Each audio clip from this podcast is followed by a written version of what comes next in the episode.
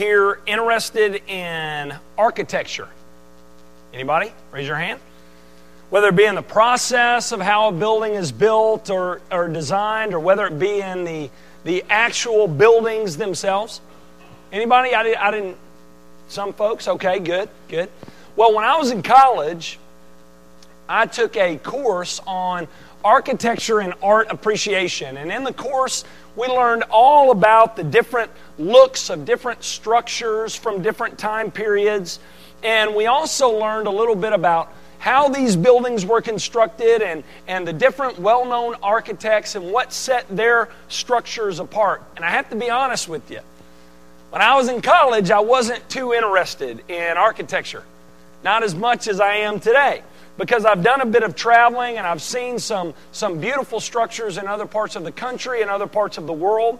And, uh, and, and I've gained over this time a, a greater appreciation for those who built these structures and for the way in which they were built. And I'm sure many of you would agree with me that going to see a beautiful cathedral or a towering skyscraper makes a greater impression on you than just reading about it in a textbook. Am I right? Yeah. Let me ask you this How many of you have ever been to see a, a Gothic church from the Middle Ages? Anybody ever traveled and seen Gothic church? Okay. Uh, I haven't, but, but I have a few that I'm going to show you this morning up on the screen. It's one of those. Here's another one here. Pretty incredible, right? Look at that person down there. Man, just an ant compared to that.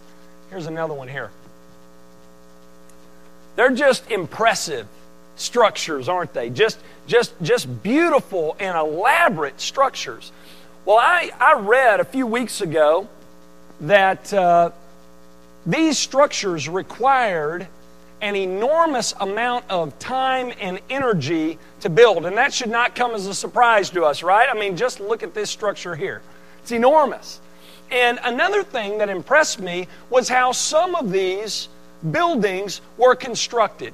Listen to the process of how a church like this was built.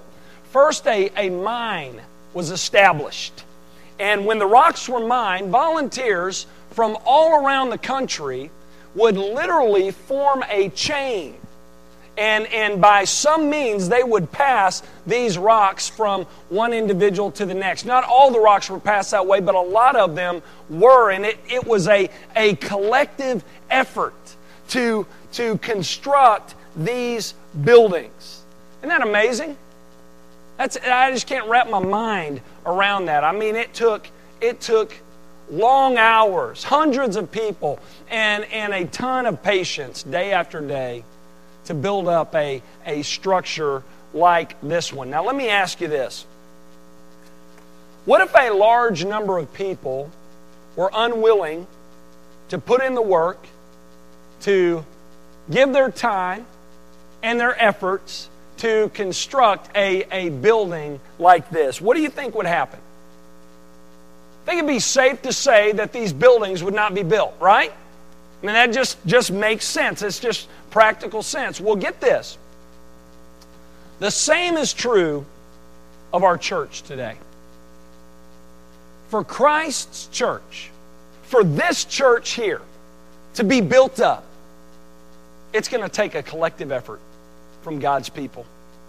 It's going to take God's people collectively committing themselves, each one doing his or her part to build up the church.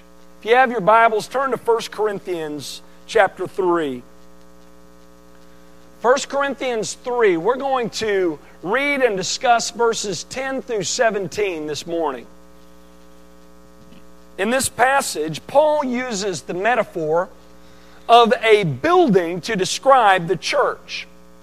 And he calls for the believers in Corinth to do their part to build up the church. Now, once again, Paul is speaking metaphorically here. So he's not literally saying that God's people have to need to put on their hard hats and grab a hammer and go out and build a building somewhere, is he?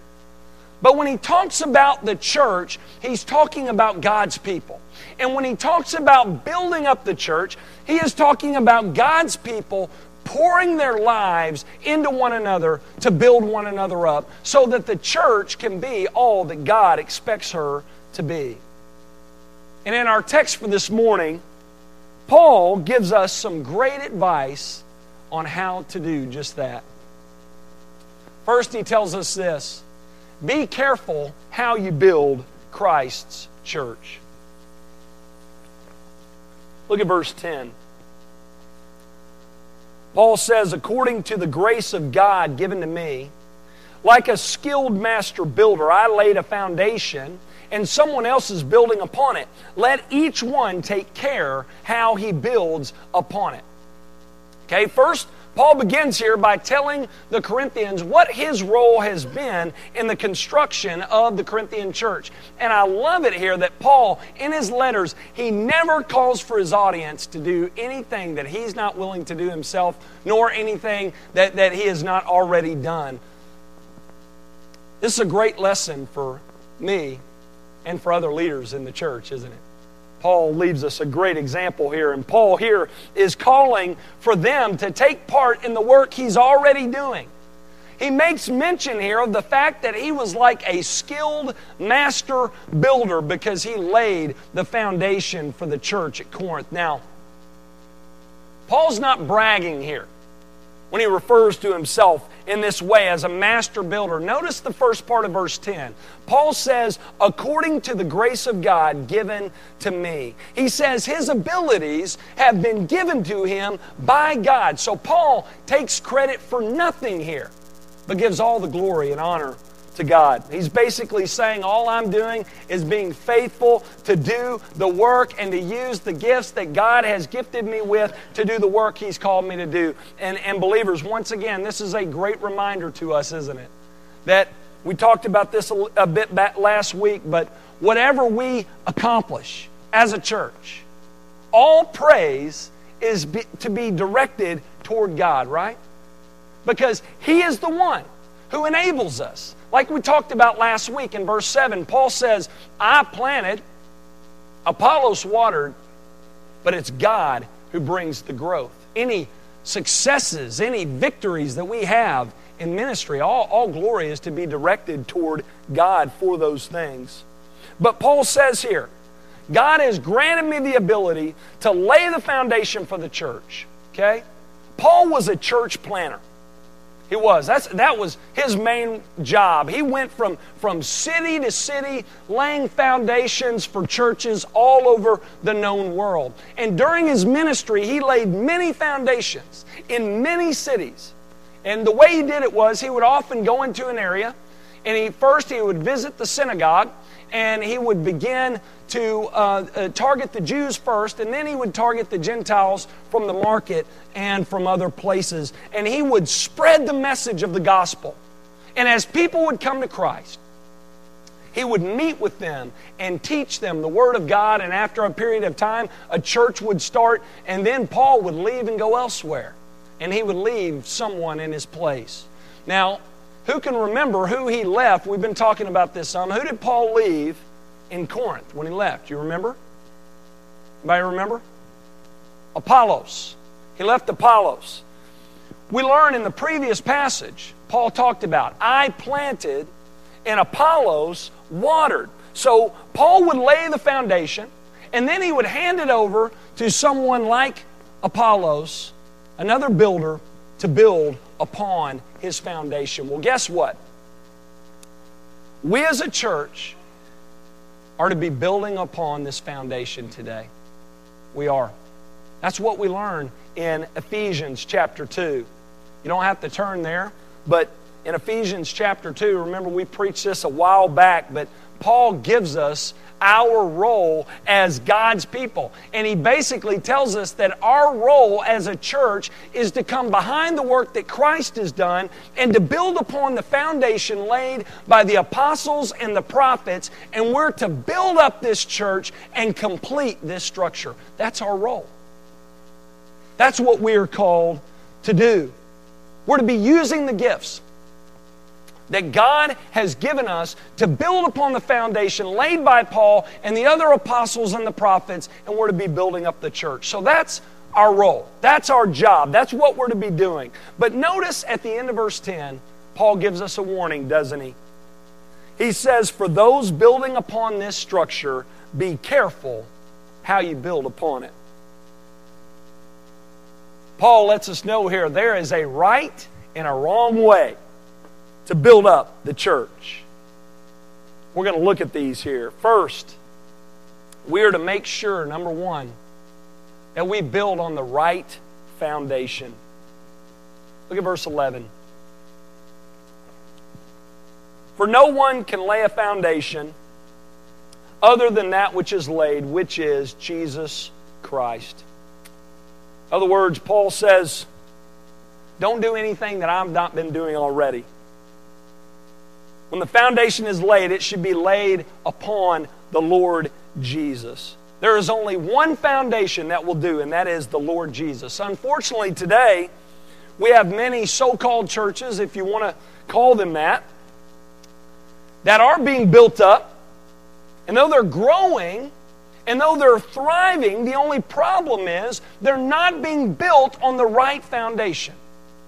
Remember, I told you a while back about a segment I saw on the news about a so called church, once again, if you want to call it that, that had removed the cross from their building. And the pastor, when interviewed, said, Well, we had a, a lot of people who are a part of our church from diverse religious backgrounds and some who are not religious at all, which kind of doesn't make sense, right, that they'd be going to church. Uh, but but uh, from, from, from all these different backgrounds that were saying that Jesus and the teaching of the cross is offensive to us. So he said to appease them, to be more inclusivistic, we remove the cross from our building. It's amazing, isn't it? No, the cross was only recently removed from the building. I, I think it's safe to say that the message of the cross has been removed from that church for some time, right? Let me tell you, this is no small church. This is a mega church. This church takes up a huge plot of land and they meet in this big, impressive building. And there are many in the community coming and attending this church. And this church is serving the community in many ways. But there is a major problem with this church its foundation is poor. And who can tell me what happens to a building with a poor foundation? Some point in time, if there aren't changes that are made to this foundation, it will fall. Now, it may not happen right away, but it will happen. I read recently that scientists have determined that it's just a matter of time before the Leaning Tower of Pisa in Italy falls. Kind of interesting.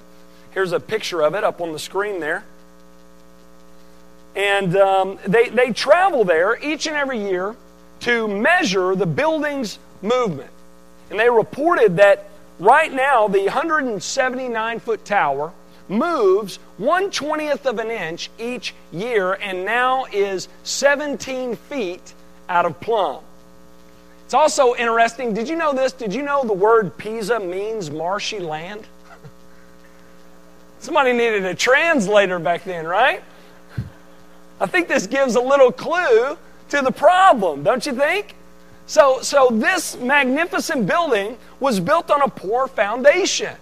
And even though its movement downward is not even noticeable to the eye, and though it stood for all these years, scientists say one day it will eventually fall. And get this so will the church if it's built on the wrong foundation. Paul says the right foundation is Christ. We, as believers, need to make sure that we are building our lives and our church on this foundation, on the Lord Jesus. Now, how do we, as a church, and how do we as individuals do this? What does that look like? Well, let's look to our wise master builder, the Apostle Paul. What did he do? How did he lay the foundation for the churches that he planted? Well, we have description of what he did in the book of Acts. In Acts chapter 20, verse 27, when he was with the Ephesians, we learn that he was with them, and while he was with them, he, and while he was with them, he was laying the foundation for the church at Ephesus, and he was doing so by giving them the whole counsel of God. Again, in Acts chapter 18, we're told that when Paul was with the Corinthians, what was he doing while he was with them? Well, for the 18 months he was there, he was teaching them the Word of God. Also, before Paul in Acts chapter 2, we learn that priority one for the first church in Jerusalem was a devotion to the apostles' teachings. Are you seeing a trend here? What's another word for the whole counsel of God? What was the apostles' teachings? What is the Word of God? It's the Bible, right? So these early churches were taught about the person and work of Christ from the Word of God, and they devoted themselves to these teachings and to Him. And we're called to be doing the same thing as a church today. This is our foundation right here. This is it. This is our foundation. We as individuals and we as a church are to be building our lives upon the truths that are taught in this book. And what you find as you study through the Word of God is that it all points to Jesus. It does. So if we commit ourselves week in and week out to this book, to these teachings, we will be committing ourselves to Christ and we will be built upon Him. Does that make sense? Like I said, there are churches today that are building up the church but on the wrong foundation.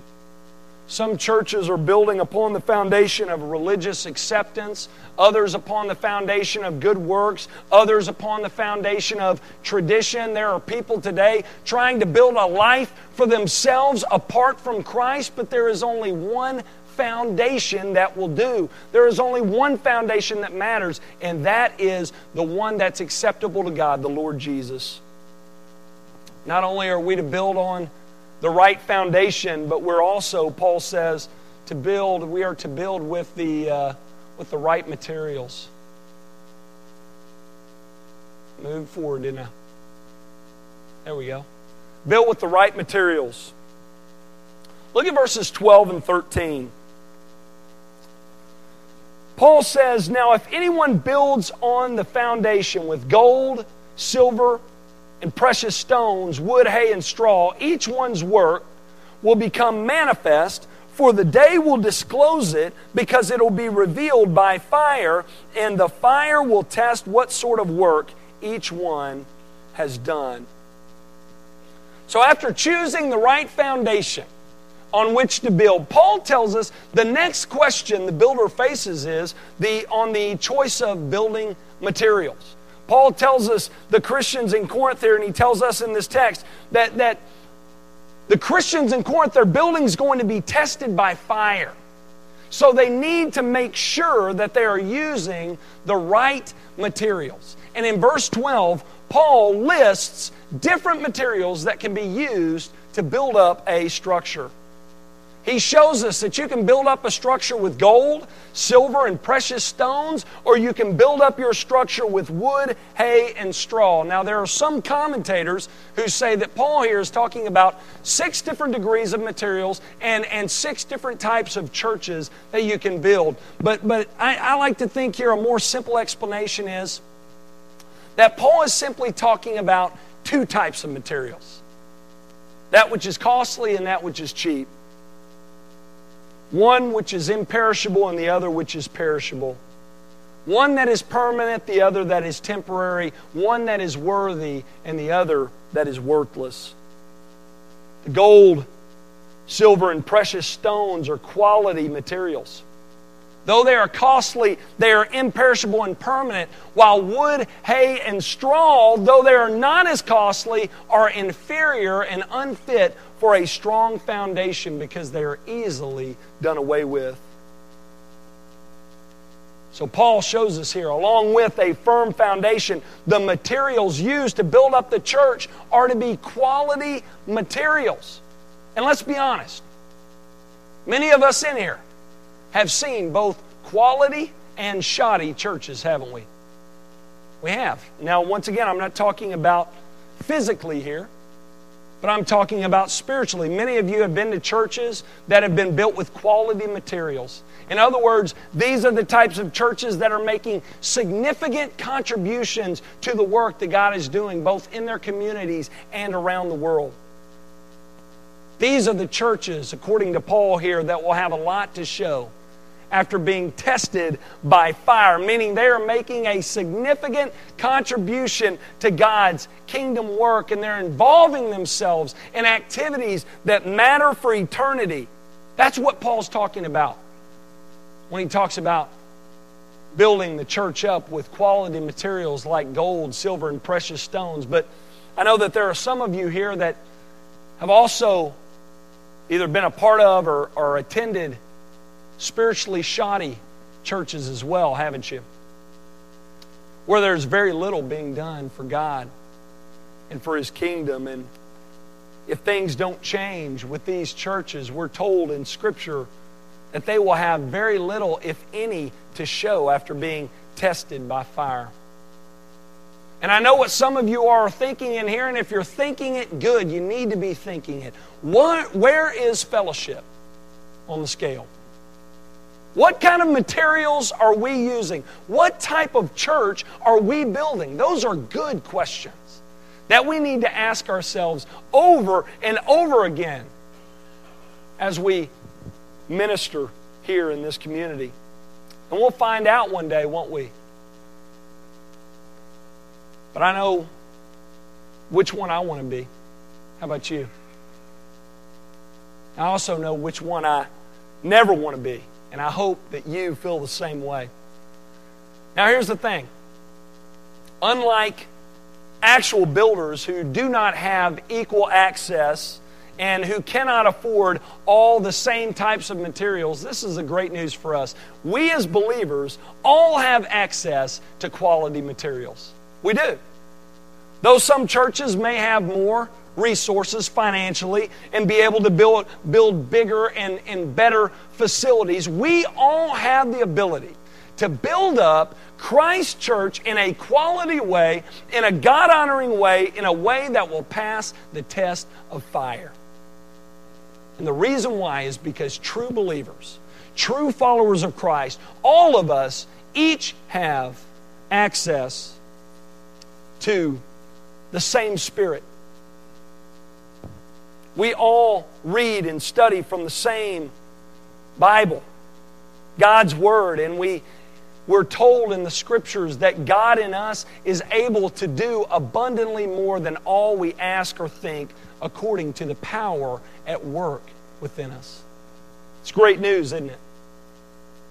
And I truly believe that there will be some believers in some churches, and that final day that will be celebrated that we will know nothing about. You know, we often look at the big mega churches and the, and the Christian authors and TV personalities that, that, that we know will be celebrated in that day. But I truly believe that there will be small churches and unknown individuals from places nobody has heard of, from the most remote parts of the world, who are going to be applauded in that day because of the way in which they built up Christ's church and for the contributions that they have made to God's kingdom work. An excellent question to ask yourself this morning is this How am I contributing to the building up of this church? How are you doing? Are you bringing precious stones, silver and gold? Or are your contributions wood, hay, and straw? So very important that we evaluate ourselves and our efforts in this church because one day in the near future, Scripture is clear the Lord Jesus is returning. And our efforts are going to be put on display, they're going to be evaluated. So we need to be ready for that time, which leads us to our second point here, number two. Be ready to have your efforts evaluated. Look at verse 13.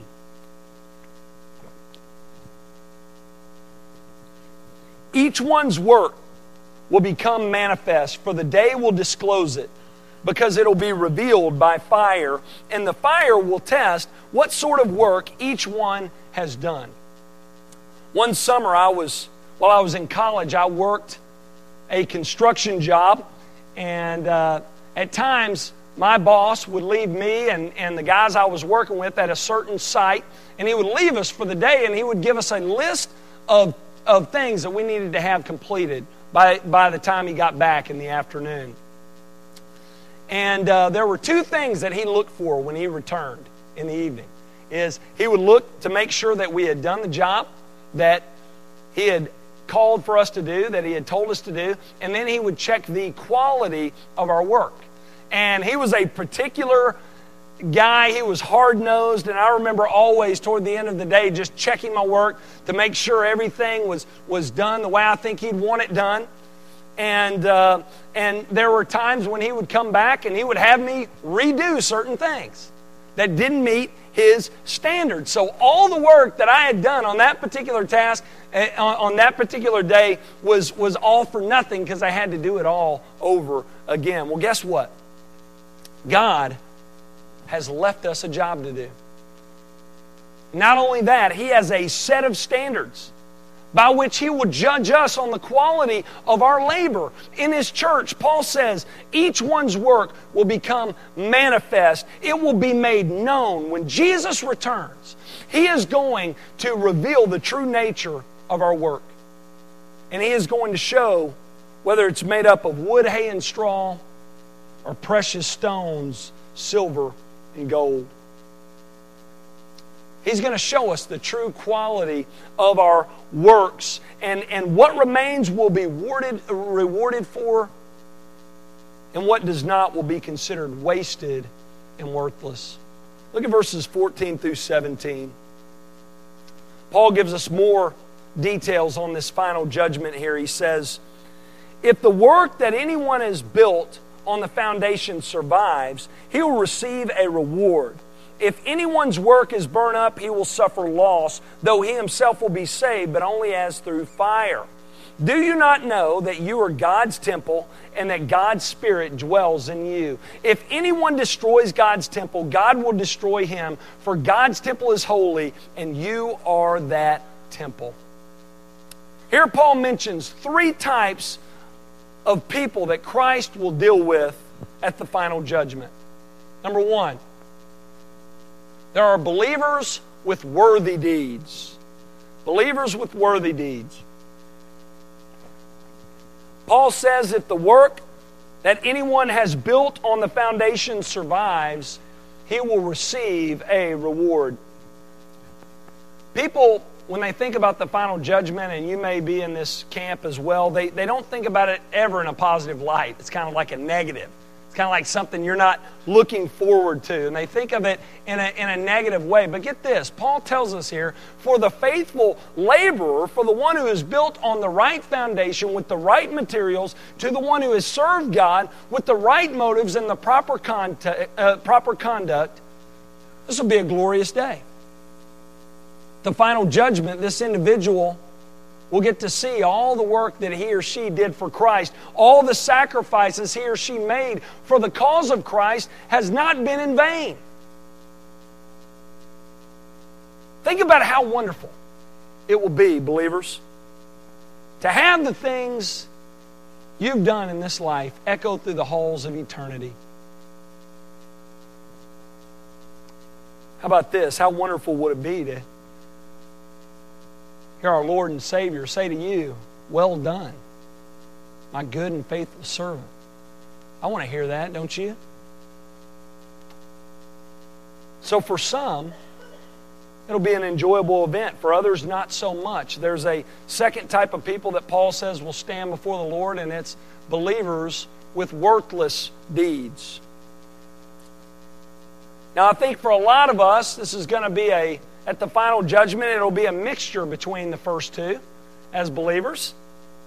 Hopefully, there will the, the, the first group will outweigh the, the second, you know. Hopefully, there will be many of our deeds that will be fireproof. But I think we all agree that there are activities that we give a lot of our time to that will not matter for eternity. But I truly believe this. I believe that in that day, many of us will be shocked when we see the amount of time that we've wasted on activities that do not matter for eternity. And I think we'll also be shocked at how much time we've given to activities made of wood, hay, and straw. And I also believe that we will wish more than anything, many of us will wish more than anything, that we had more time to give to activities that matter for eternity. With this in mind, we need to go out of here mindful of the fact that this time is coming. We don't know when it's going to be. And we need to make each day count, don't we? We do. Well, there's a third group here that Paul mentions uh, here that Christ will deal with in the final judgment, and it is unbelievers with wicked deeds. Unbelievers with wicked deeds. Look at verses 16 and 17. Paul says, Do you not know that you are God's temple and that God's Spirit dwells in you? If anyone destroys God's temple, God will destroy him, for God's temple is holy, and you are that temple. Now, as we've discussed already at length in the book of 1 Corinthians, God's people can be a, a hindrance at times to the building up of Christ's church, right? We've learned that already. But here Paul tor- turns his attention toward the unbelieving world who have also been responsible for tearing the church down. Now, we, we know not all unbelievers are involved in this, but many have been involved directly in, in, in tearing the church apart in, in many different ways. And it shouldn't surprise us that this happens both outside and inside the church, right? Because unbelievers, by definition, are opposed to God and His purposes. And we need to be on guard against the, ta- the attacks of the unbelieving world on our church. Now, I'm not saying we should not welcome unbelievers in our, in our church. We most certainly need them to come, and we want them to come to learn about the gospel and turn from their sin and give their life to Christ. But we need to be careful not to let unbelievers speak into the ministries of this church because their ways, by definition, are opposed to God and His purposes. And we learned that earlier, right? About the church with people from all different religious backgrounds speaking into the church, and the guy removed the cross from the message and the building. So we need to be careful here. That's why before joining our church, we make sure that you are a follower of Christ and you are committed to following Him. But, but Paul mentions here at the final judgment, Christ is also going to deal with these individuals as well. And we're told that those who destroy God's temple will be destroyed by God. Now, let me ask you this How many of y'all have read this verse in the past when Paul says you are God's temple and thought it meant you individually, your body? A lot of us have, right? It, we, we, we've taught this, you know, that we're, we're in this verse of Scripture that Paul's saying we're to take care of our bodies, but that's where context comes in here. In this passage we've been discussing this morning, Paul has been talking about the church, collectively, the church. And did you know that the you that's used there in that verse of Scripture is plural? It's not singular.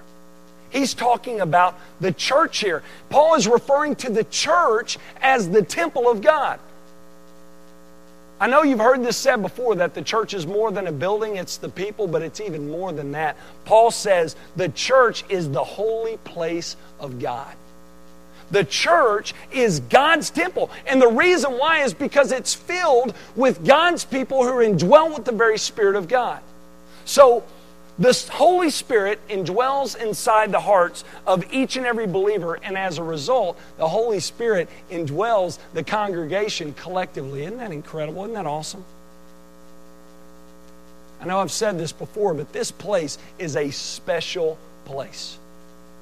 When we gather together, it is special. Because as we gather together as believers and dwelt with the Spirit of God, the Spirit of God is indwelling this place. Therefore, we need to do everything we can.